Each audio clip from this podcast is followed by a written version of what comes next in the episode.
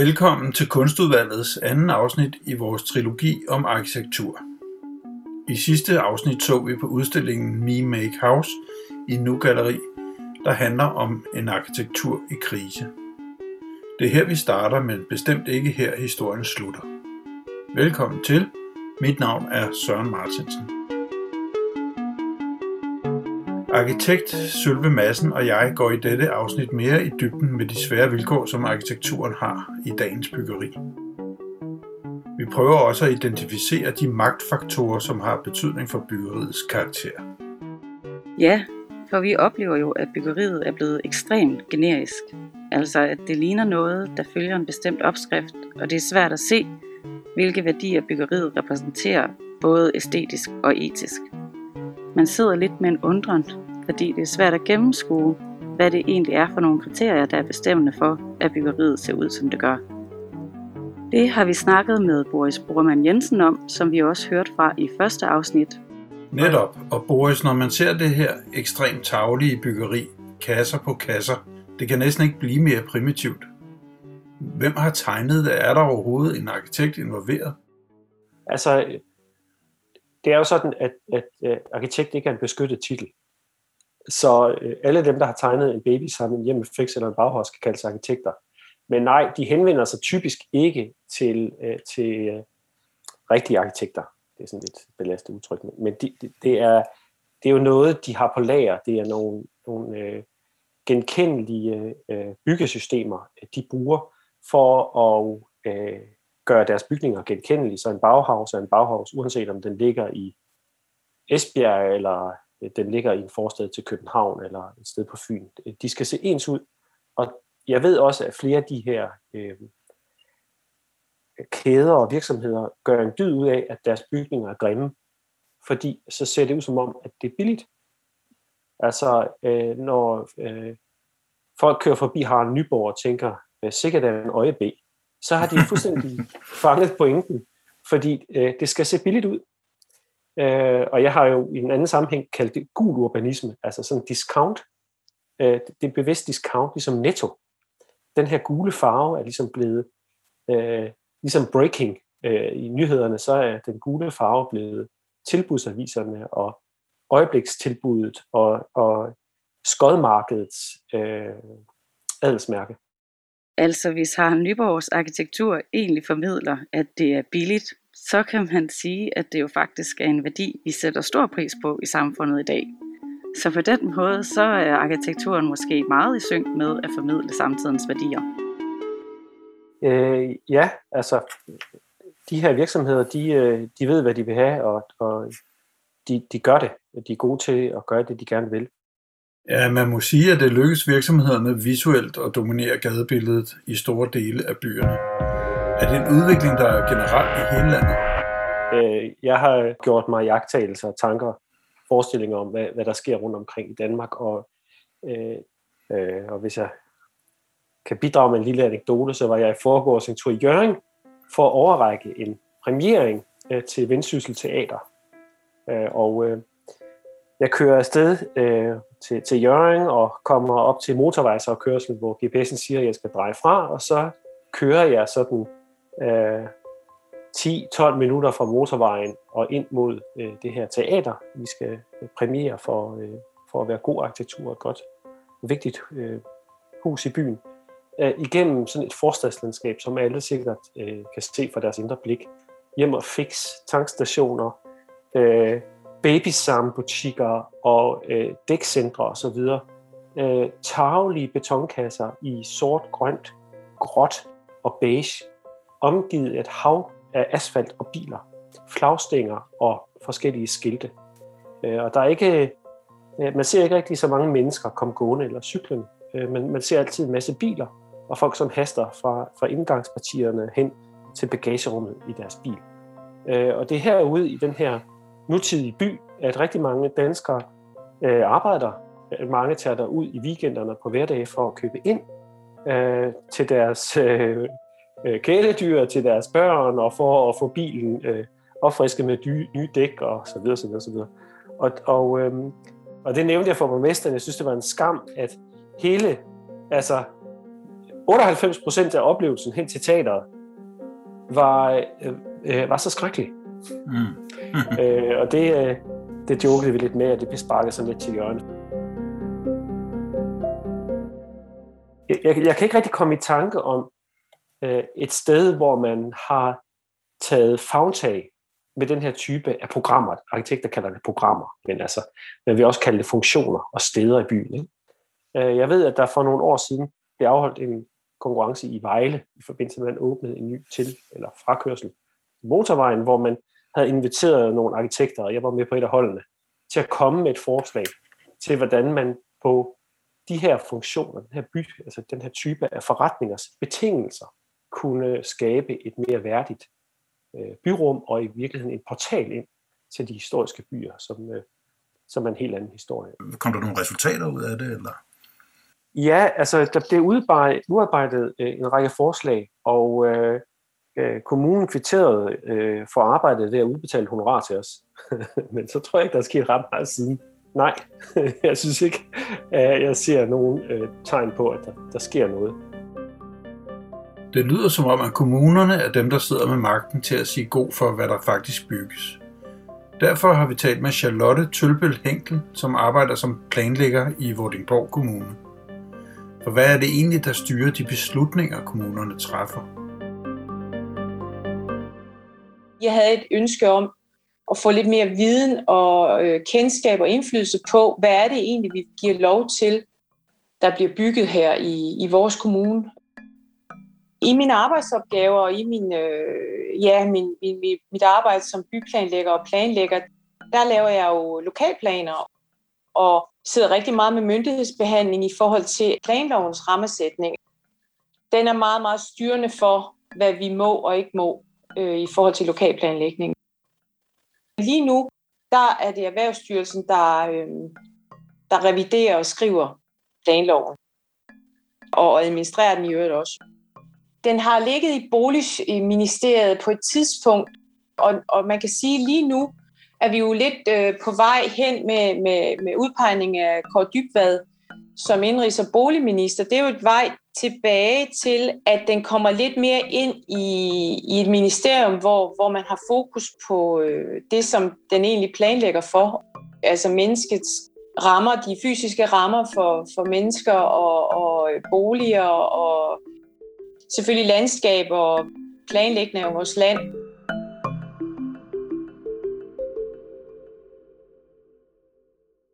Men det lyder da helt vanvittigt. Det er jo planloven, der bestemmer næsten alt væsentligt i forhold til, hvordan byggeriet i Danmark udfolder sig.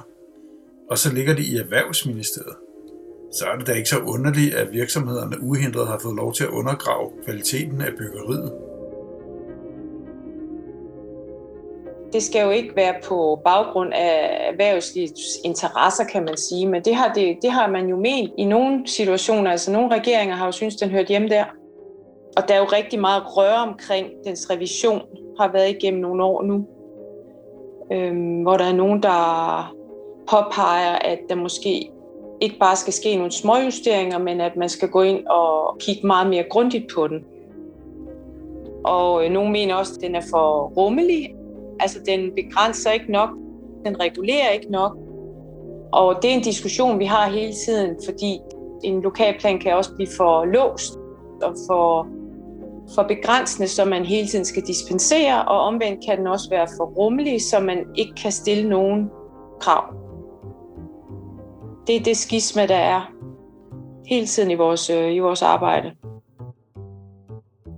I forhold til, hvor, hvor stor indflydelse jeg reelt har som byplanlægger, der vil jeg sige, at øh, den måde, at jeg synes, jeg får indflydelse og bruger min indflydelse, det er via dialog med borgere og developer og øh, dem, som ønsker at bygge.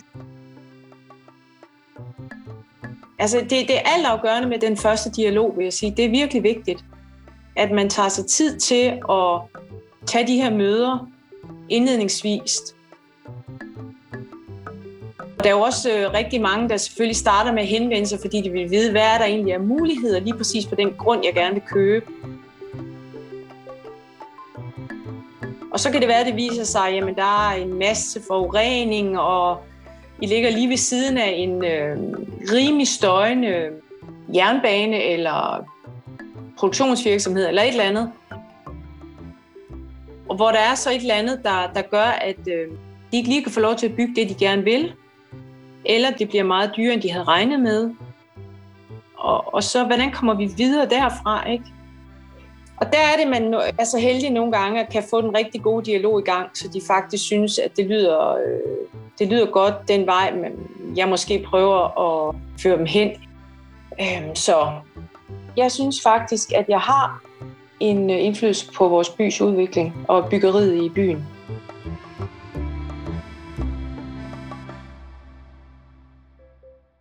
Så der er altså også tale om mange faktorer, der spiller ind i beslutningerne. Men det lyder som om, at det er bygherrerne, der har det sidste ord i den såkaldte dialog. Men hvem er de her developer eller bygherrer, og hvem sidder på deres side? Det har vi snakket med bygherrerådgiver Jane Kjærgaard Yde om.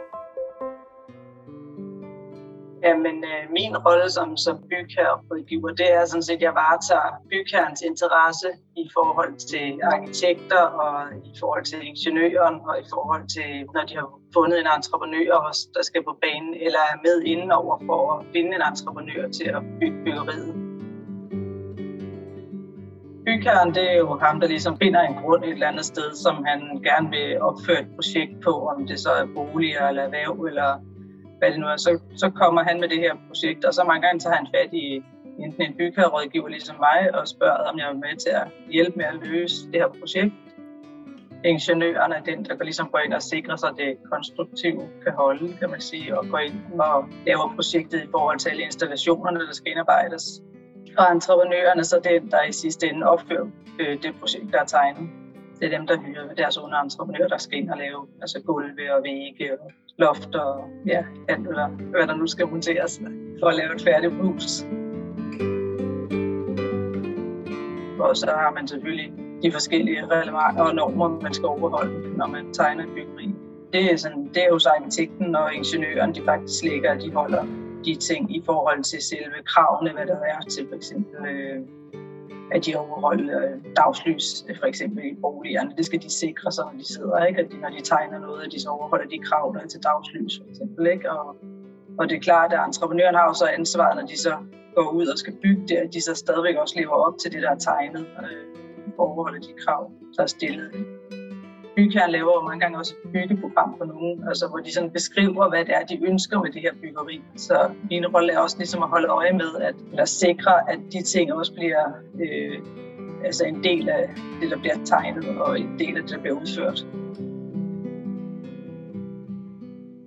Jeg vil sige, at lokalplanerne prøver de jo faktisk at gøre ret meget for, at man ligesom gør det for arkitekturen mange af de projekter, jeg laver i dag, der sætter de jo også krav op. Så skal der være facadeskift, og så skal der være, altså, der skal være nogle fremspring, og der skal være nogle ind, indhak, og der skal, altså, for ikke bare få en, en firkantet kasse, man skal sige. Ikke? Øh, så jeg vil sige, der bliver faktisk brugt ret meget tid på at drøfte alt det her.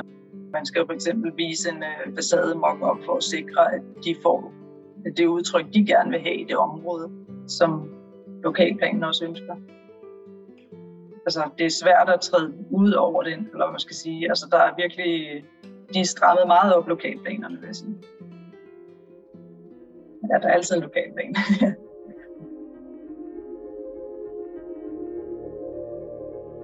Når man stiller krav til, at øh, der skal være en variation, så kan man sige, jamen, så bliver der jo variation, for det, det skal der være. Men vi undgår også de her meget øh, øh anonyme bebyggelser, synes jeg hvor netop at det var muligt at lave de her meget lange ens facader. Jeg tror, det er udsprunget af, at man netop havde nogle lokalplaner, hvor der ikke var krav om noget variation i bebyggelsen. Og det er så der, at byggesagsbehandleren kan gå ind og se, hov, der er en lokalplan der, hvor den her ansøger vil bygge, og det ser ud som om, at de, øh, de ikke opfylder de bestemmelser, der er i den lokalplan, så ryger den over på mit bord for eksempel. Og vi kan så sige, ved du at du må det og det, men du kan desværre ikke bruge sorte glaserede tegl, fordi det kan du ikke i det her område, og du skal jo også have 50 procent øh, muret byggeri. Så ved de det, og så kan de gå ind og lave en ansøgning der så ikke kommer tilbage til mig, fordi de ikke har gjort, som der stod i lokalplanen. Så lokalplanerne er altså det redskab, I har i kommunerne for at påvirke, hvordan byggeriet kan se ud? Altså, det er et forsøg på at gå ind og, og bare gøre lidt arkitektonisk. Øh, få ansøger til at, at tænke lidt kreativt og finde mulige løsninger. Og, og der er jo også nogle gange, hvor, hvor de kommer med en eller anden, en, et bud, hvor man så siger, ja, men det, det kan vi godt det kan vi godt acceptere. Det er en form for variation. Ikke? Men ligesom at man beskriver det samme i hver lokalplan, så får man jo også meget de samme udtryk. Men altså omvendt kan man også sige nogle steder, hvor, hvor man tænker, hvor ville det være godt, hvis der var en lokalplan i det her område, for det vil gøre det lidt mere homogent og lidt mere måske, øhm, ja, at man havde sådan lidt mere noget, der beskrev og kendetegnede det område, ikke? Så, så der er mange sider af, øhm, af planlægning, hvor det giver mening, og andre der, hvor man tænker, jamen, de skal da have lov til at gøre, som de vil, ikke? Jeg har talt eller været i et øh, webinar, hvor vi talte lokalplanlægning, og der var en, der sagde, at altså, han har været lokalplanlægger i nogle forskellige kommuner, og alle kommuner tror, at de har løst, hvordan man skriver en lokalplan. Og det er jo, øh, altså man prøver, jeg tror virkelig, alle prøver på at lave den gode lokalplan. Og det er bare, det er bare rigtig svært, fordi, også fordi selvfølgelig alle områder har hver deres øh, identitet og sådan noget, men, men bare det der med, hvornår er det nemmest at administrere en lokalplan. Vi vil helst undgå os at lave dispensationer, for det betyder bare, at vi har lavet en dårlig lokalplan, hvis vi hele tiden skal dispensere fra den, ikke? Men det kommer også meget an på, hvor du ligger i en by, ikke? Øhm, om du ligger inde i en, øhm, i, i bymidten, hvor du skal have nogle, øh, en stueetage, der er sådan lidt øh, imødekommende og lidt øh, måske tilføjer noget liv til gaden, end hvis du ligger et andet sted, hvor der ikke er det samme behov for aktivitet og kontakt mellem øh, ude og inde. Altså den der skuffelse, man også møder i en ansøger, der bare siger, jeg vil ikke have 50 procent af mit hus skal være i mursten. Jeg vil gerne have et 100 procent træhus. Det kan du ikke få lov til så skal du købe en grund et andet sted. Det kan man måske også som ansøger synes er uretfærdigt, fordi jeg har købt det min grund, jeg ejer den. Altså det er meget svært, fordi nogle, nogle gange kan man heller ikke sige til folk, det jeg gerne vil bygge, det er enormt kedeligt. Fordi det er jo forskellige øh, ansøgere, der har en idé om, hvordan deres byggeri skal se ud, og nogle de synes jo virkelig, det de kommer med er godt, måske også fordi det er til at betale for dem og så videre. Altså, fordi de synes måske, det er, det er lige sådan, som de gerne vil have det. Men der er intet i lokalplanen, der forhindrer, at de kan det, og de opfylder byggeloven. Alle de krav, som de stiller i byggesagsafdelingen, alt er opfyldt. Og man kan jo bare appellere til, kunne man ikke forestille sig, at vi måske kunne lige tage en samtale med en arkitekt og få det vendt en gang mere, fordi I har en, en, en rigtig god placering. Lad os sige, hvis det er ved, ved havnen, eller ved en af indfaldsvejene til byen, eller altså, vi har faktisk en placering, der er helt perfekt i forhold til at få vores by løftet arkitektonisk og gjort mere attraktiv.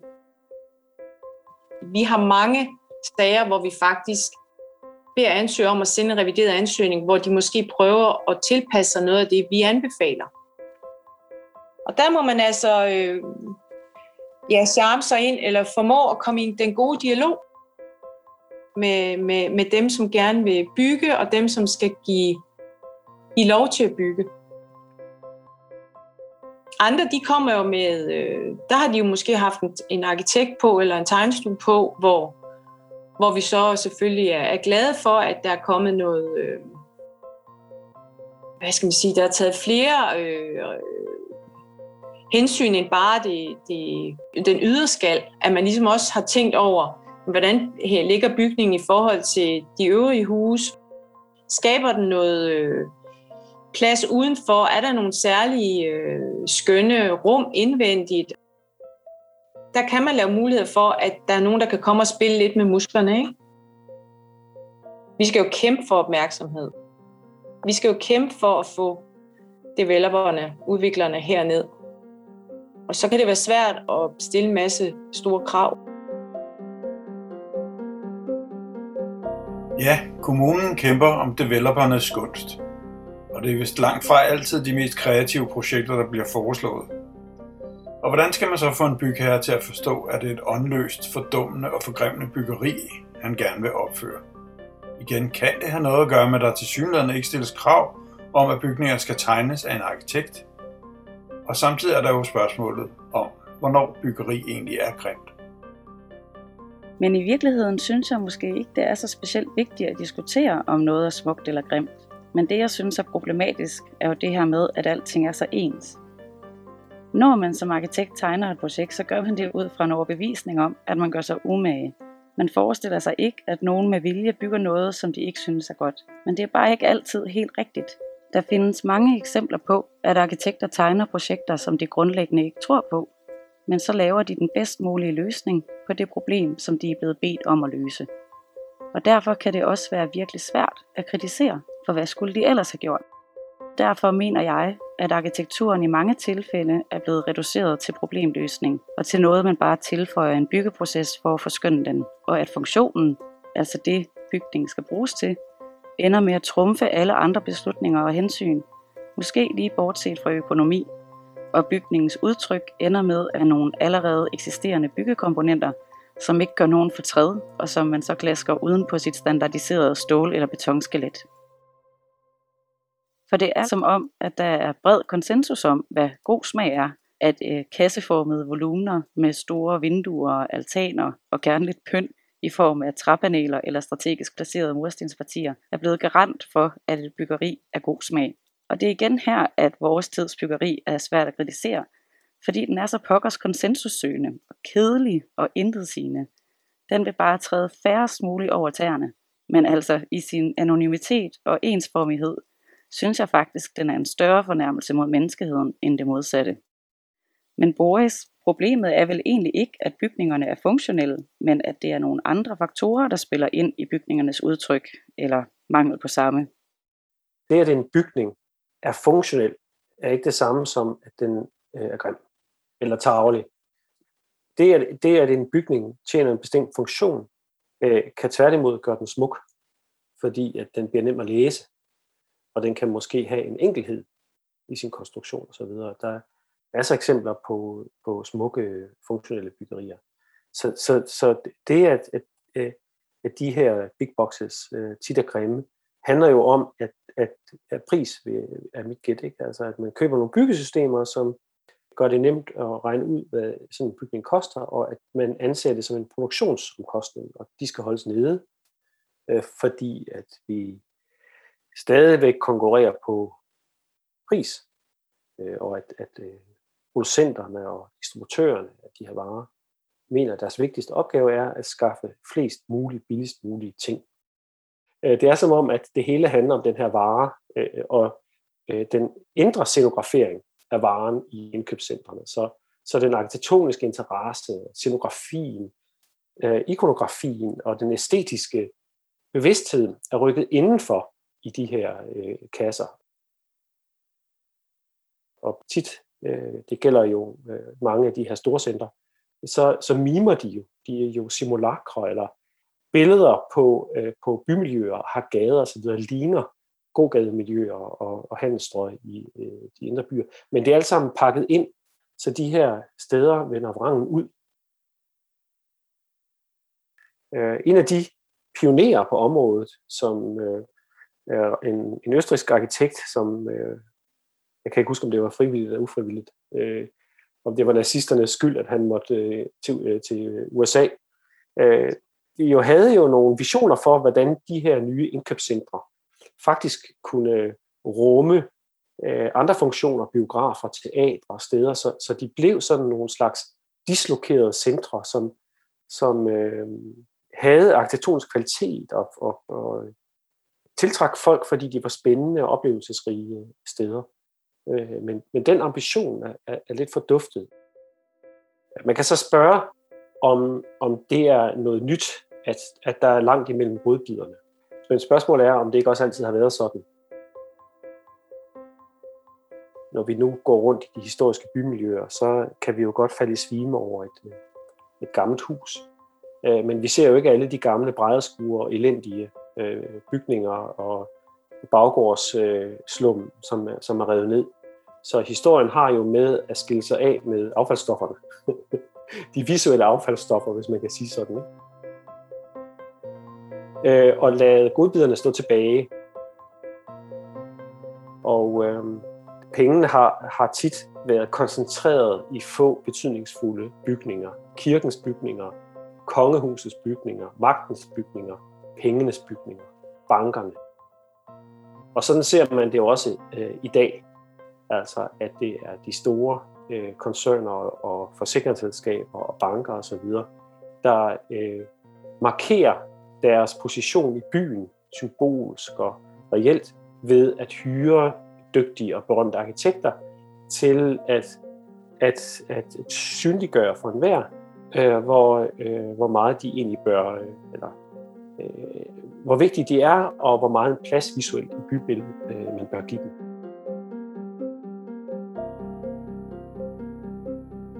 Ja, og det, det er der ligesom kommet et begreb ud af. Altså man snakker om stararchitects, altså stjernearkitekter, som øh, garanterer øh, en form for brand, så, så de her øh, virksomheder med appetit på opmærksomhed og magt øh, kan sikre sig, at ligesom modbevidste danskere, at man går i de rigtige mærker.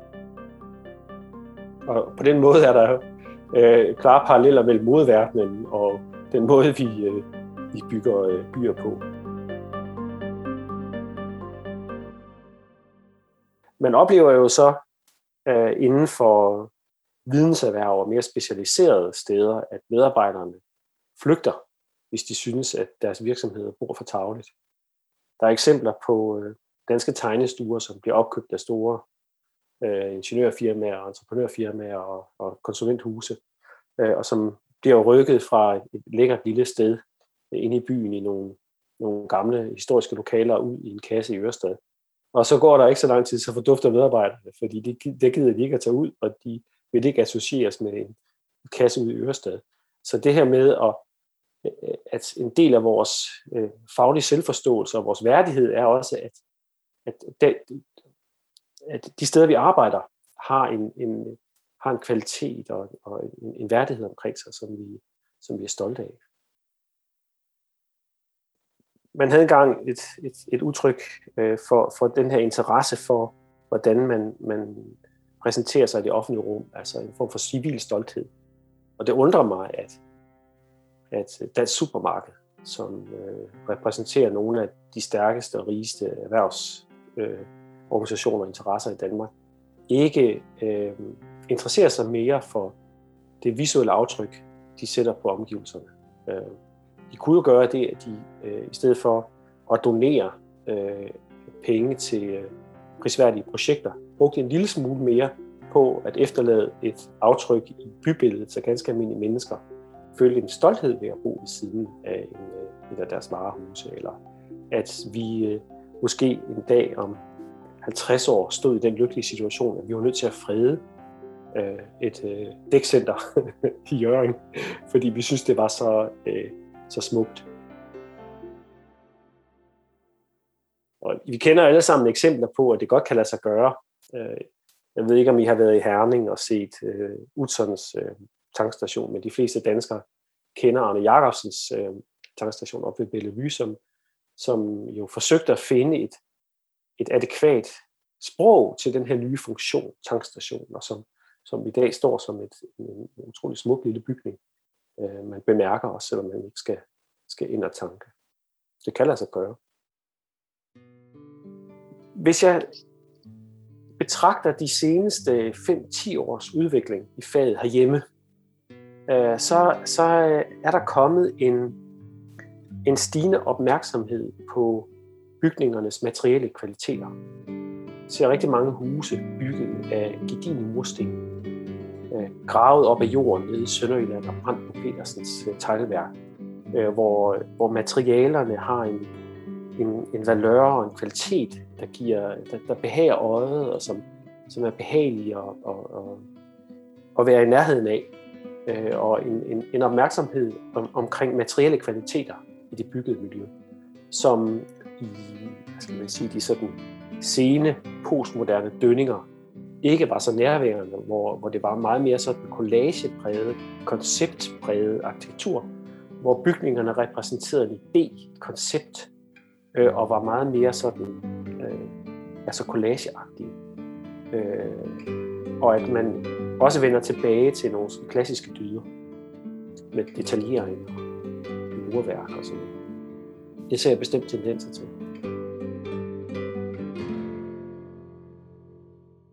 Vi er måske nået dertil, hvor vi er så velstillede i dag, at vi kan tillade os at stille krav til tingens kvalitet.